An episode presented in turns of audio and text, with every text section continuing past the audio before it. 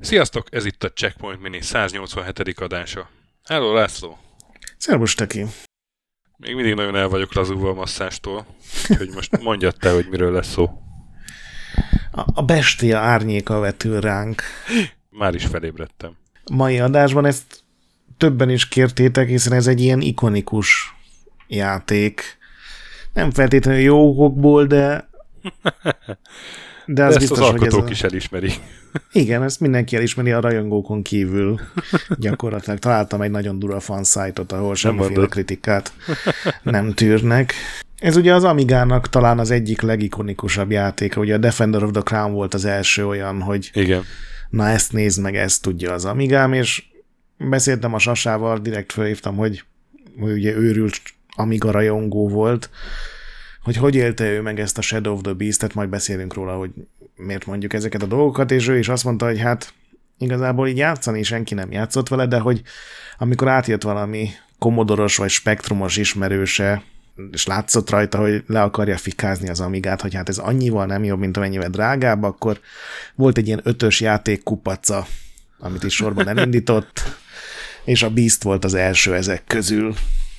És akkor én így humorizáltam, hogy hát ez olyan, mint egy ilyen referencia Blu-ray, tudod, ilyen, egy ilyen négy ká-s tökéletes minőségű videó, és mondta, hogy hát így ő úgy használta ilyen funkcióban, igen. Ami szerintem sokat elmond a Sasáról is, de a Shadow of the Beast-ről mindenképp. Hát a fejlesztő az a Reflections interaktív, ami a Reflections, az, annak a neve ismerős lett a Ubisoft Reflectionsből, és akkor már el is árultuk, hogy hol végezték szegények. Ugye mindenféle Just Dance-eket, meg, meg Watchdogs-okat kellett csinálniuk, bedolgozni. Hát, hogy azért volt nekik szebb napjaik, és ugye a drivereknek voltak igen, nagyon jó igen, részeik, igen. Meg a Stuntman hát sem igen, volt olyan csak rossz. Csak akkor még, akkor még nem a Ubisoftnál voltak, hanem az Atarinál. Igen, hát... Ja. Az Atari alatt, igen, a drivereztek, meg stuntmaneztek. A driver előtt meg, ha időbe visszamegyünk, Destruction Derbystek. Az se volt egy rossz cucc, emlékeim szerint. És akkor előtte meg Shadow of the Beast tesztek többek között. Ugye ez nyolcvannégyben alakult cég, de hát eleinte a ilyen brit gépeken, ugye brit cég csináltak játékokat, meg átiratokat, Acorn, Electronon, meg bé bé cé Micron. Aztán az első amigás játékuk volt a, ez a Shadow of the Beast, és ezzel lettek egy csapásra ismertek. Igazából nem ez volt az első amigás játékunk, mert... Biztos én... voltam benne. Nem, nem, csak hogy megcsinálták ezt a Ballistics-et, és azt, azt azt hiszem Commodore hatvannégyre álmodták meg eredetileg, és utána át kellett portolniuk. Ez egy ilyen golyókat kellett lögdösni benne, egy ilyen nagyon bizarr játék. És ezt át kellett írniuk mindenféle platformra, és úgy reflexből átírták Amigára. És tudod, kicsit szebb lett, de, de hogy így így a gépből nem sokat hoztak ki, és ez a Martin Edmondson, aki a, nem tudom, hogy még most is a cégnél van, de az ilyen driveres, stuntmanes időkig egészen biztosan ott volt, és ő volt a fő ilyen játékötlet felelős, meg egyébként programozó is volt, és megjelent az első játékuk Amigára, vagy legalábbis leadták a kiadó. Ez a másik, amire rá kell döbbennem, hogy ez nem Psygnosis, képzeld el. Martin Edmondson úgy ejti a YouTube-on, hogy Psygnosis. Nincsen P, nincsen Psy, hanem Psygnosis. Psygnosis. Teljesen sokkolt. De aztán mondhatjuk rá, hogy brit, és nem tudja, hogy hogy kell kiejteni, de lehet, hogy igaza van. Több köze van neki, hát mint nekünk. Ember aláír valamit, akkor Psygnosis. Uh-huh. És leadta az első amigás játékát, és utána elővette a könyvet, amit ugye az Amigához kapott, ez a Amiga Hardware Reference Manual volt, hogy akkor megnézze, hogy egyébként mi ez a masina, és ott talált egy teljes fejezetet arról, hogy, hogy parallax scrollozás, és hogy ezt az Amiga milyen faszán támogatja, és, és ilyen rajzfilmesen szerintem kigyúlt a, az izzó a feje fölött, hogy, hogy van ez a Copper nevű társcsip az Amigában, és azzal valahogy ilyen iszonyatosan precízen, meg nagyon gyorsan lehetett a parallax scrollozás, meg parallax rétegeket állítgatni, és akkor itt van az, hogy te elmondod, hogy mi ez a parallax scrollozás. A parallax scrollozás az, amikor a játéktérnek egy sávja, az eltérő sebességgel mozog, mint a játéktér többi része. És több parallax scroll is lehet, akkor ezek, ezek általában viszintes sávok, ugye? És a több parallax scroll esetén ugye van, ami lassan mozog, valami gyorsabban, valami még gyorsabban, és ez olyan érzést kelthet, mintha, mintha a képernyő közepén levő karakter így nagyon haladna, vagy nagyon mennének körülötte a felhők például. Igen, ugye, ilyen mélységillúziót mélység kelt, illúzió, ugye? Hogy... Igen, hogy a, a közeli felhők azok alig men, vagy nagyon mennek, a távoli felhők azok épp csak megmoccannak, és akkor... Igen, és a háttérben a nagy hegyek pedig szinte állónak tűnnek. Igen, és... igen, de azért picit moccannak azok is, ahogy haladsz előre, és, és igen, abszolút ilyen, ilyen mélységillúziót ad az egész. És a kilencvenes évek elején, vagy hát ugye ez nyolcvankilences játék már akkor, a játékmagazinokban ebből sportot csináltak, hogy megszámolták, hogy úristen, hány darab parallax scroll, nem hiszed el, Józsi. És akkor beírták a játékkritikába, hogy száz százalékos játék, hiszen nyolc parallax scrollja van. Scroll szintje. De amikor ez a játék nem négy ká-ban renderel, hanem csak kétezer-negyven szer ezerharminchét-ben, és nem hatvan frame-mel megy, hanem csak ötvenhéttel, ugyanott vagyunk.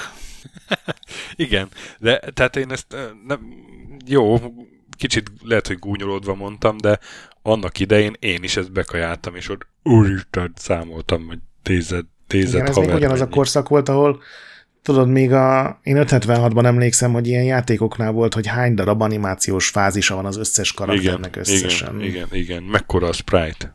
Igen. De mielőtt a Shadow of the Beast megjelent volna... Vagy két literes. Szóval mielőtt a Shadow of the Beast megjelent volna, ilyen három-négy rétegű parallax scrollozás az már ilyen technikailag menőnek számított, hogy, hogy nem csak az, hogy van egy elől, meg van egy hátul egy ilyen sáv, hanem hogy tényleg a hátul még két-három réteg van, hogy külön mozogna a, nem tudom, az erdő a háttérben, meg a felhők, és aztán ugye ez a Martin Edmondson először papíron, aztán meg kódban elkezdett számolgatni, meg, meg tech demókat csinálni, és, és kitalálta, hogy igazából, hogyha az Amigából mindent, de tényleg mindent erre fordítunk, akkor ez a Copper nevű chip, ez képes lehet tíznél és több rétegnek a mozgatására, és oké, okay, másra nem sok minden marad, de meg lehet csinálni, és, és hát meg is csinálta. Meg is csinálta. Hány van össze? Pontosan? Várjál, felírtam itt valahol, csak most nem találom. tizenkettő vagy? tizenkettő plusz az a sáv, ahol a karakter igen. megy, ugye az nem tudom, hogy az is parallaxnak számít, de összesen tizenhárom ilyen mélység sáv van, és ugye ezekben mindegyikben más sebességgel mozog.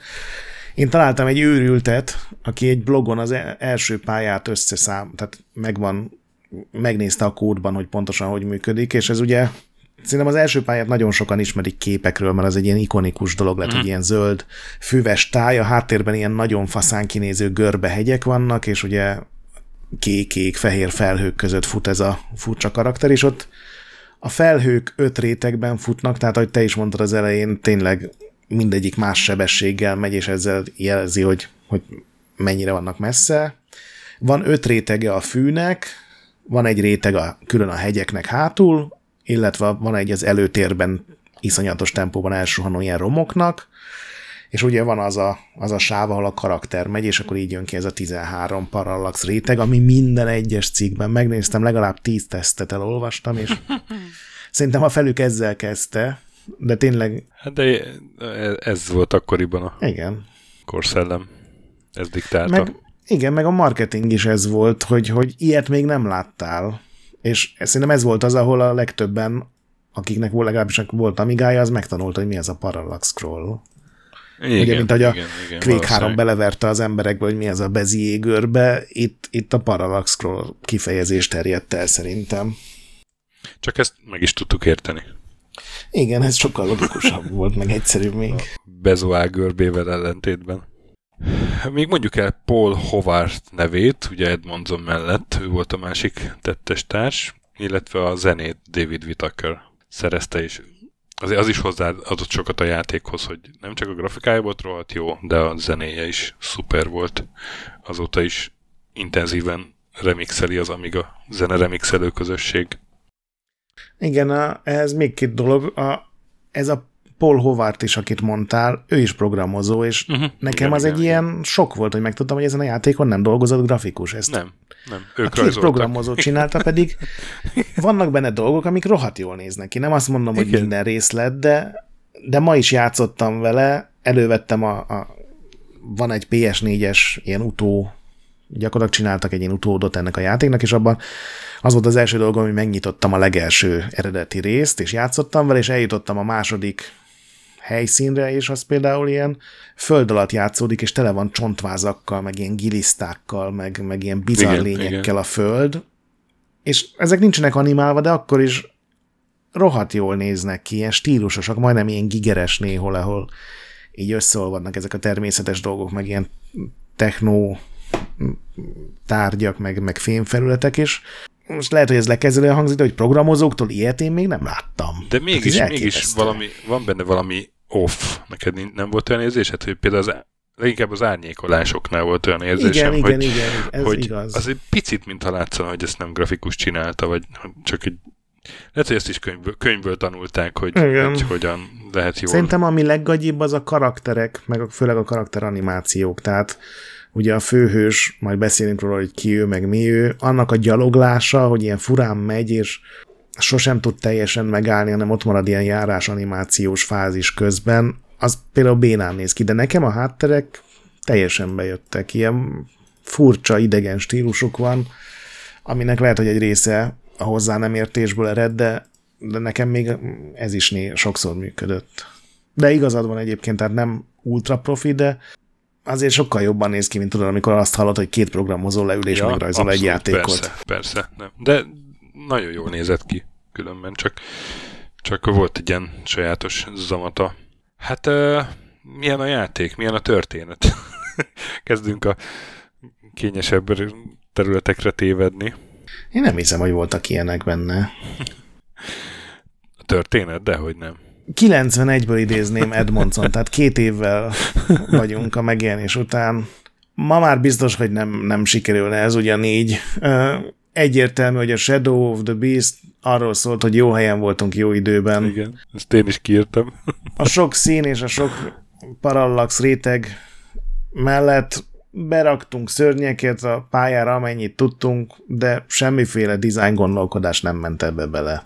Ami a saját játékodról két évvel később eléggé megsemmisítő vélemény. És hát ez a nagy probléma a Shadow of the Beast-tel igazából, hogy a játék maga, a játék, mert az nem jó. Ugye ez egy, egy akció platformer talán? Hát még ugrálni sem nagyon még, kell. Még ugrálni sem kell, igen. Pontosan, hát, sose kell, jutottam el kell, a végére. Néha tehát... kell azért, néha kell. De, de, de néha kell. Ritkán. De hogy akkor egy ilyen mászkálós akciójáték. Mászka játék. Mászka, igen. De nem elég folyamatos, illetve a, amikor arra kerül a sor, hogy küzdenet kell, akkor meg egy kifejezetten nehézkes harc van benne, vagy nem is tudom, hogy harc, nem is harc van benne, hanem jól kell kiszámolni a sprite ütközést. Tehát ha szalad igen, feléd úgy... a szörny, akkor olyan ütemben kell ütni, hogy pont eltaláld az ökrödbe, szaladjon. De, de ne legyen már túl közel, de azért túl távol sem, akkor nem találod el, és, és azért egy, tehát ha mondjuk a beat'em up-okra gondolok, amik ekkor már azért bőven voltak, mit tudom, Double Dragon, ilyesmi, azért ez, ez nem, nem így működik.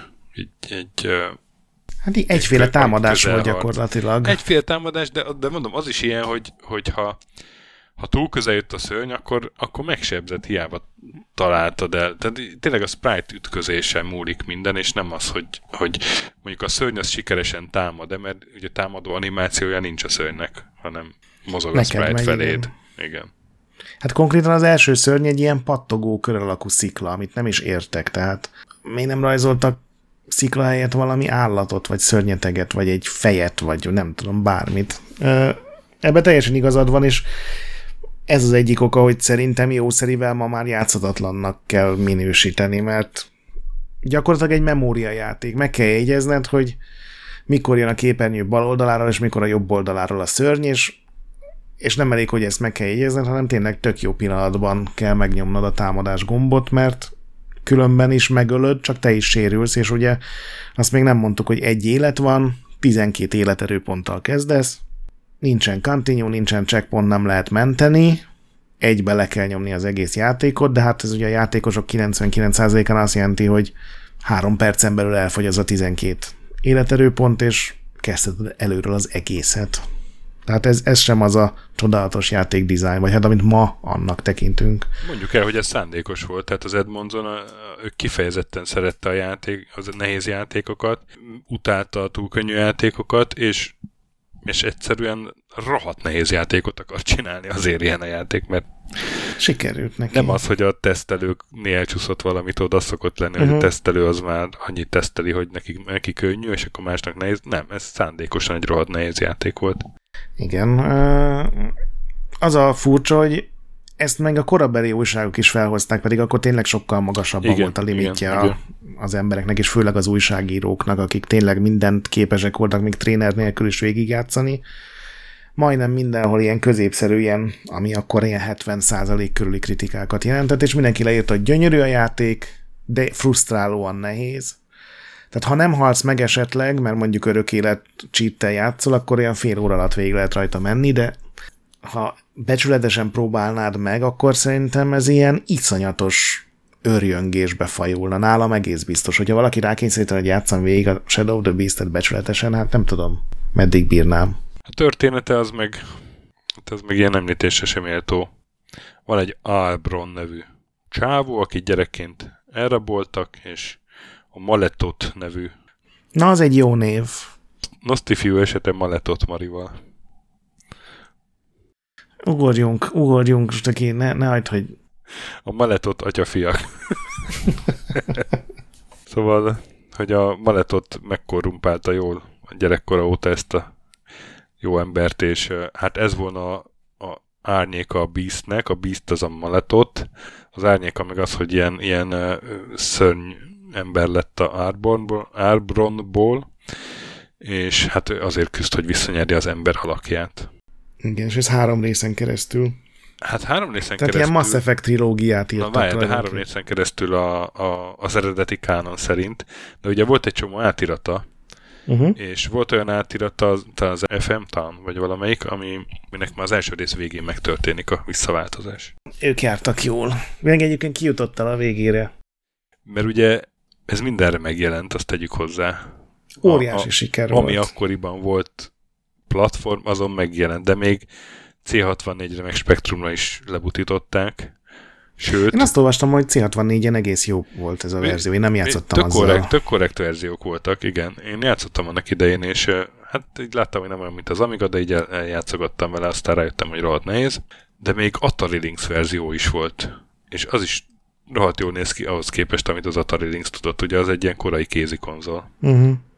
Én a Megadrive verzióról olvastam, hogy ugye az Európában készült, az volt az egy kevés ilyen Megadrive játékok egyike, és Európában ugye akkor ötven hertzes tévék voltak, Amerikában meg hatvan, és az a játékok kilencvenkilenc százalékán azt jelentette, hogy az amerikai játékot áthozták Európába, és egyszerűen lassabb lett, mert máshogy működtek a tévék, más szabvány alapján működtek, de ez a kevés fordított esetek egyike volt, hogy európai játék ment át Amerikába, és valami olyan igénytelenül portolták, vagy hát készítették el az amerikai verziót, hogy ilyenkor ugye az volt a szokás, hogy egy picit megnövelték, hogy egy-egy frame mennyivel tovább maradjon a képernyőn, hogy az ötven frame-et hatvanra váltva ugyanaz a, az érzés, ugyanaz az irányítás, ugyanaz a sebesség maradjon meg. Itt ez kimaradt, úgyhogy ez föl van gyorsítva egy hatodával, úgyhogy még játszhatatlanabb a játék, mert gyakorlatilag ilyen, mintha így beletekerni egy YouTube videóba, vagy másfélszeres sebességre állítanád, úgy megy.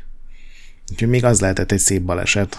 És hát még a es en e es verzióról mondjuk el, hogy az is elkészült, de azt, azt nem adták ki végül. Igen.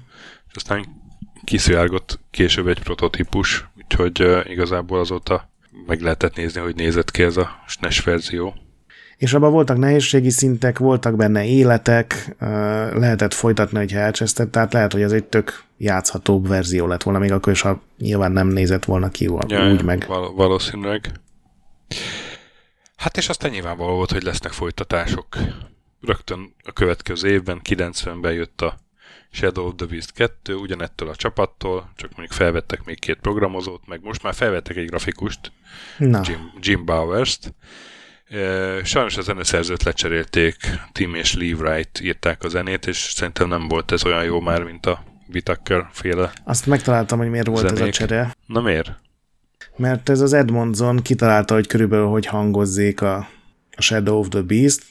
Ugye, hogyha a grafikában az volt a cél, hogy ilyen tényleg játékteremverő legyen, akkor a zenében is ez volt, tehát nem lehetett ilyen szar memóriaspórolásra kitalált hangszereket, meg szempölöket használni, hanem ezt a, a David Whittakernek gyakorlatilag így, miután az aláírta a szerződést, megmondta, hogy neki nem kell az eddigi szoftvere, használjon rendes, memóriaigényes virtuális hangszereket, szóljon jól, és gyakorlatilag megmondta neki, hogy hogy kell szólnia a zenének, és annyira az agyára ment, hogy a Whittaker minden dicséret, meg díj, meg, meg pénzeső ellenére azt mondta, hogy ő nem hajlandó még egyszer ezzel a barommal együtt dolgozni. Ezt az Edmondson nyilván évtizedekkel később ilyen vidáman, meg én önkritikusan mondta el, hogy tényleg kurva idegesítő lehetett. Főleg úgy, hogy ő nem ért a zenékhez, csak tudod, szerette az ilyen filmzenéket, és elmondta neki, hogy figyelj, itt legyen olyan, hangozzék úgy, mint a Star Wars-ban volt, tudod, az a rész. És gondolom, egy zeneszerzőnek ez nem a... Figyelj, ez nem olyan, mint a Star Wars. Mondtam, hogy olyan legyen. És, és gondolom a Whittakernek ebből így a harmadik percben lett elege, és ugye kilenc hónapig készült a játék, tehát... És Whittaker nem mondta azt, hogy Whittaker. Nem. Én még egy dolgot az első részhez azért elmondanék, bocsánat, még visszaugrok, hogy ennek a borítóját is ugye a Roger Dean festette, és ez egy ilyen fekvő borító volt, nem tudom, megvan az a kép, mm-hmm. egy ilyen hatalmas nagy igen, doboz, igen, ami igen. nem egy ilyen álló, és volt benne egy póló is. Ja, tényleg pólóval jött ki, a második is, nem csak az első, igen. igen. És azért, mert harmincöt font volt, ami akkor ilyen kétszer annyi, kétszer akkora ár volt, mint az átlag Amiga, ilyen nagyobb játékok. Direkt kiszámoltam, hogy brit inflációval, meg a mai árfolyamon ez harminc négyezer forint, tehát azt. Még a pé es öt játékok magas ára fölött vagyunk. Úgyhogy ez tényleg egy iszonyatos áru cucc volt, de hát így is tízezer számadták el, ami akkor ugye az volt a sikermércé, nem millióban számoltak még, hanem ilyen tízezrek, néhány százezer. Úgyhogy nyilván jött a második rész, ahogy te is mondtad. Hát mondom, nagyjából ugyanattól a csapattól. Itt uh, az Albron már félig ember, félig bestia. Uh-huh. És, uh, nagyon furcsa, ilyen a, barna színű karakter. Igen, igen, igen, és a kis, kis testvérét elrabolta. Kicsoda, Maletothnak a szolgája, Zelek. A bestia mágus. Igen, az üvöltő Zelek, vagy Tom Zelek, ki tudja. És hát a, akkor elindul szokásos útján a Albron, megint újabb szörnyekkel találkozni. A, a harc az továbbra is nagyon szar szerintem, de most már be, bekerültek ilyen puzzle elemek. Igen, amit, ez az Edmondson jobb azért a...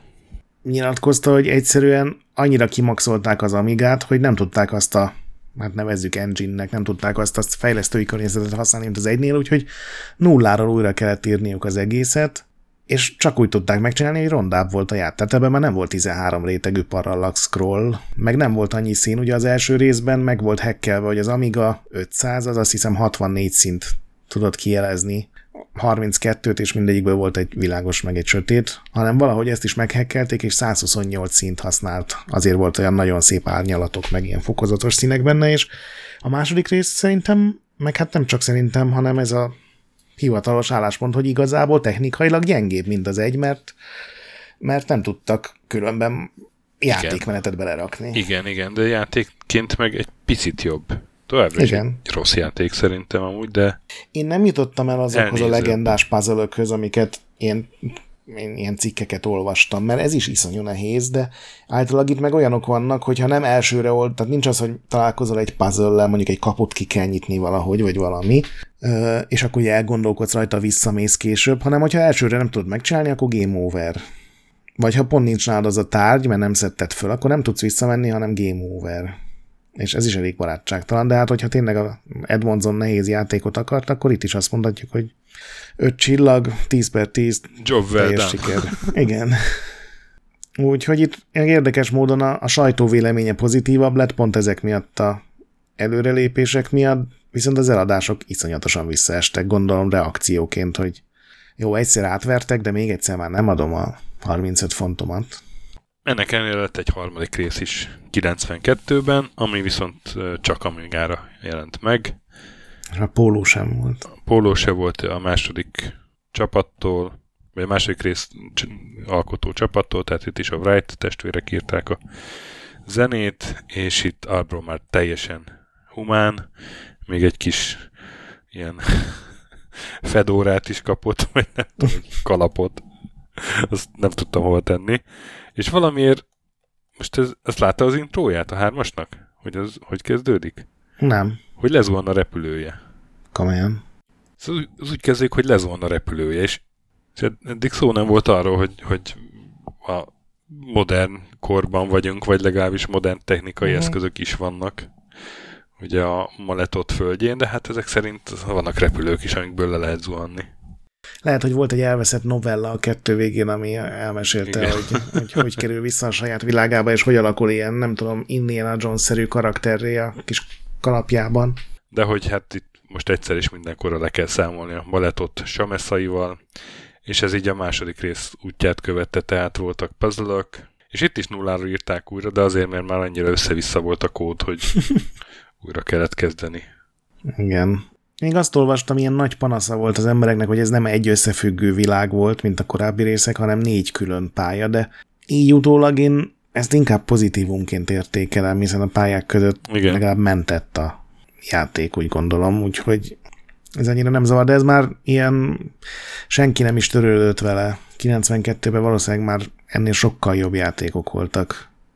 Igen, Amigán, igen, hát sokkal... ezt, ezt már nagyon, nagyon eljárt fölötte az idő, és nem is nagyon... Meg tudod, ak- akkora már Amigára is voltak ennek a műfajnak mindenféle átiratai. Tudom én, a Lionheart, a Altered Beast, nem feltétlenül volt mindegyik jó játék, meg jó átirat, de... Nem mondtak egyeduralkodók meg. Nem ilyen. Voltak egyeduralkodók, a Beast így van, és, és könnyebbek voltak azért ezek a alternatívák valószínűleg. Vagy jobban adták a sikerélményt. De hát úgy mondod, volt egy rajongótábora, annyira, hogy valamiért a Sony úgy gondolta, hogy érdemes lehet kiadni egy remake-et. Egy őrült rajongó kétezer-tizenhatban. Igen, igen, igen. Hogy, hogy neki van egy ilyen pici fejlesztőcsapata, és csinálna egy új játékot, mert ennél jobb dolgot nem tud elképzelni. Ugye a Sony megvette a Psygnosis, bocsánat, de hát ezzel a sorozattal semmit nem kezdtek azóta sem, és akkor jött ez a fiatal brit srác, Matt Birchnek hívják, és azt mondta, hogy figyeljetek srácok, ha ideadjátok a jogokat megfizethető áron, akkor mi csinálunk egy tök jó, exkluzív Shadow of the Beast-et, és így történt. Kipróbáltad? Én ezt még annak idején képzeld, kipróbáltam, és uh, nem maradtam rajta, de, de nem volt egy, egy rossz remake szerintem. Hát a ugye... lehetőségekhez képest igen, teszem hozzá. Tehát uh, egy, egy sokkal jobban játszható, ami mondjuk alapelvárás lett volna nyilván, de belehozott egy ilyen kombórendszert, ami, ami egy kicsit megbolondította ezt az egészet, ugye hát ugyanazt a harc ha idézőjelbe harcrendszert, azt nem lehetett volna már megcsinálni. De még, még lehettek volna bátrabbak, nekem az volt a benyomásom. Igen, meg egy, azért az nem tett neki jót, hogy ugye az első játékban egy ilyen hatalmas világban mehettél szabadon, itt pedig ilyen fél percenként beérsz egy területre, megjelenik előtted meg utánad egy ilyen pajzs, ami lezárja az utat, és akkor most jön egy harcjelenet másfél percen keresztül, ami tényleg kicsit jobban működik, és ö, lehet, egész jól lehet kombozni, ugye, hogyha megölöd a, azokat az embereket, vagy azokat az ellenfeleket, akikből vér folyik, akkor ezt a vért begyűjtöd, és azzal ilyen szuper támadásokat tudsz csinálni, meg gyógyulni lehet, és ez, ez így ilyen egész jól működik ilyen taktikai szinten, hogy mikor gyűjtöd a vért, és mikor használod föl. De valami ezzel is hibázik. Nem jó vele játszani, nem annyira jó vele játszani. Én ma reggel próbáltam ki, és nagyon igényes a körítés, tehát ugye mondtam, hogy meg lehet benne nyitni az első játékot, meg lehet benne nyitni az eredeti zenéket az új verzióhoz, meg lehet benne nyitni, képzeled, az eredeti játékot örök életkóddal, tehát tudták, hogy hogy lehet igen, azt igen. játszani. Lehet fejleszteni a képességeket, de például az nekem nagyon tetszett, hogy megvehetsz ilyen nyelvi tudást, és akkor a, azokat a furcsa karaktereket, amivel eredetileg ugye a feliratozva vannak a uh-huh. helyi erőknek a beszélgetései, azokat így szép lassan angollá tudod változtatni. Tehát ezek ilyen tök igényes döntések. Van benne egy extra pálya, ami a borító, ugye Roger Dean festette az első résznek a borítóját, de hát őt ugye nem érdekelték a játékok, ő csak csinált ilyen fasza fantasy képeket, ami nem szerepelt az eredeti játékban, egy ilyen vöröses, sárgás terület, és azt például itt megcsinálták, hogy a dinária, vagy valami ilyesmi nevű van annak a szintnek, és egy külön pálya, ami abban a grafikai környezetben játszik. Tehát ilyen tényleg érződik rajta, hogy egy rajongó maximalistán akarta csinálni. Sokkal jobb lett, mint az eredeti, de nem lett annyira jó, mint, mint a nagy riválisai, ugye, amikor megjelent, vagy akár ma. De az biztos, hogy hogy egy nagyon szép tisztelt adás, sokkal több, mint amit egy csomó játék kap. Akár jóval nagyobb nevűek is. Ez így van, igen. Hát euh, még azt írtam ki, ilyen triviának, hogy amikor megjelent az első Beast, akkor a kézikönyvbe beleírtak ilyen adatokat. Tudod, akkoriban néha ez szokás volt. két egész két tized megabyte grafikai adat van a játékban, meg ilyenek. És háromszázötven képernyő volt, százhuszonnyolc szín volt egyszerre a képernyőn, akár, százharminckettő különböző szörny, és a kedvencem a maximális sprite méret, kétszázhúsz szor százötven pixel, ami kb. Így a képernyő fele volt. Azt a rohadt. Ezt mi használta vajon? Hát valami boss volt biztos. Ja igen, az első boss is egy ilyen furcsa, ilyen gépezet volt, de ilyen csontvázak ültek volna egy, egy kabrió kocsiban. Ja igen, és hát itt van a tizenháromnak számolják itt a Parallax Scrollt természetesen. Uh-huh. Hát nem mondom, tényleg hogy akkor is a... ott kellett lenni. Igen. Nem mondom, hogy játszatok a Shadow of the Beast-tel, azt mondom, hogy nézzétek meg YouTube-on a Shadow of the Beast-et, ha még nem láttátok. Meg majd linkeld be az eredeti zenét is, mert ez tényleg nagyon népszerű. Hát legközelebb jövünk talán egy jobban játszható játékkal a miniben. Addig is élvezétek a nyarat, játszatok sokat, meg azért néha menjetek ki a levegőre. Hmm. Ezzel megleptem magamat. Engem is vártam, hogy mit fogsz belőle kihozni. És aztán jött a válasz, semmit. Egyetek sok vitamint, enjétek be magatokat naptejjel. A BIOS-t ne piszkáljátok, visszatalálok helyes útra. Discordra gyertek, ahol tök jó társaság van, olvassatok RetroLendet, ahol napi content van, és értékeltek minket lehetőleg öt csillagra. iTunes-on, Spotify-on, meg ahol lehet. A nagy pixel pedig továbbra is gyönyörű. A Shadow of the Beast-ben több szinten is gyönyörű. Sziasztok! Sziasztok!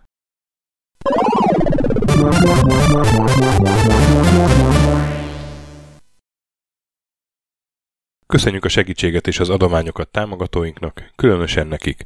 Andris egy kettő három négy öt hat, Pumukli, Bastiano Coimbra de la Coronia Iez Védó, Kis András, Dester, Joda, Kínai, Gatz, Hanan, Zsó, Takkerbá, Dancy Sweet Chickens, Gabez Mekkolis, Szarácsi Bálda Réten, Módi, Benő huszonhárom, Zorkóci, Alterniston, Retrostation, Nobit, Sogi, Siz, cé vé dé, Tibiur, Bert, Kopescu, Krisz, Ferenc, Zsof, Edem, Kövesi József, Varjagos, Zsiga Bálint, Loloke, Snake Hibsboy, Csépé, Márton úr, Tomek G, Flanker, Hollósi Dániel, Balázs, Zobor, Csiki, Suvap, Kertész Péter, Richard V, Nyau, Vitéz Miklós, Huszti András, Vault ötvenegy Gamer Bar, Péter, Daev, Eniszi, Csalazoli, Veszti, Makai Péter, Zsovez, Mongúz, Beranándor, Arzenik, Nagy Alexandra, Kviha, Mazi, Tryman, Magyar Kristóf, Krit huszonhárom,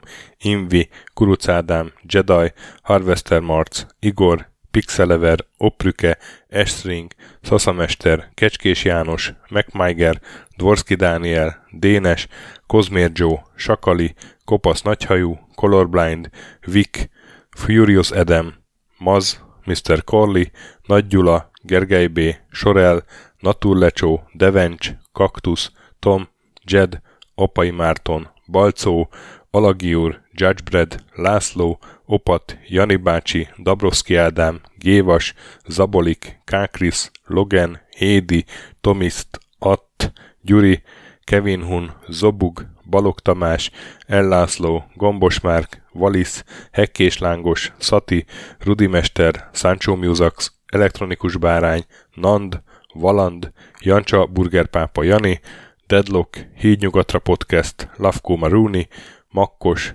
Csé, Xlábú, Simon Zsolt, Lidérc, Milanovics, Ice Down, Typhoon, Zoltanga, Laci bácsi, Dolfi, Omega Red, B. Bandor, Polis, Vanderbos parancsnok, Lámaszeme, Lámaszeme sötétkék, Totó, ilyen moba is ezt büszkén olvasom be, ká ef gé ká, Holdkor, Dwarf, Kemi kettőszáznegyvenkettő, Obert Motz, Szekmen, el bé, R mint Ervin, té er Blaze, Nyek, Emelem a Tét, Házbú, Vidra, Jaga, Tündér Béla, Adam Kreiswolf, pé egy Mate, Vagonköltő, Csemnicki Péter, Németh Bálint, Csabi, Mandrás, Varegab, Melkor hetvennyolc, Lemon Alvarez, Csekő István, Schmidt Zoltán, Andrew Boy, Bobesz öt, Kavicsok a Margonblog, Félix, Luther, Hardy, Rozmi, Glezman, Fogtündér, Brusznicki Péter, Neld,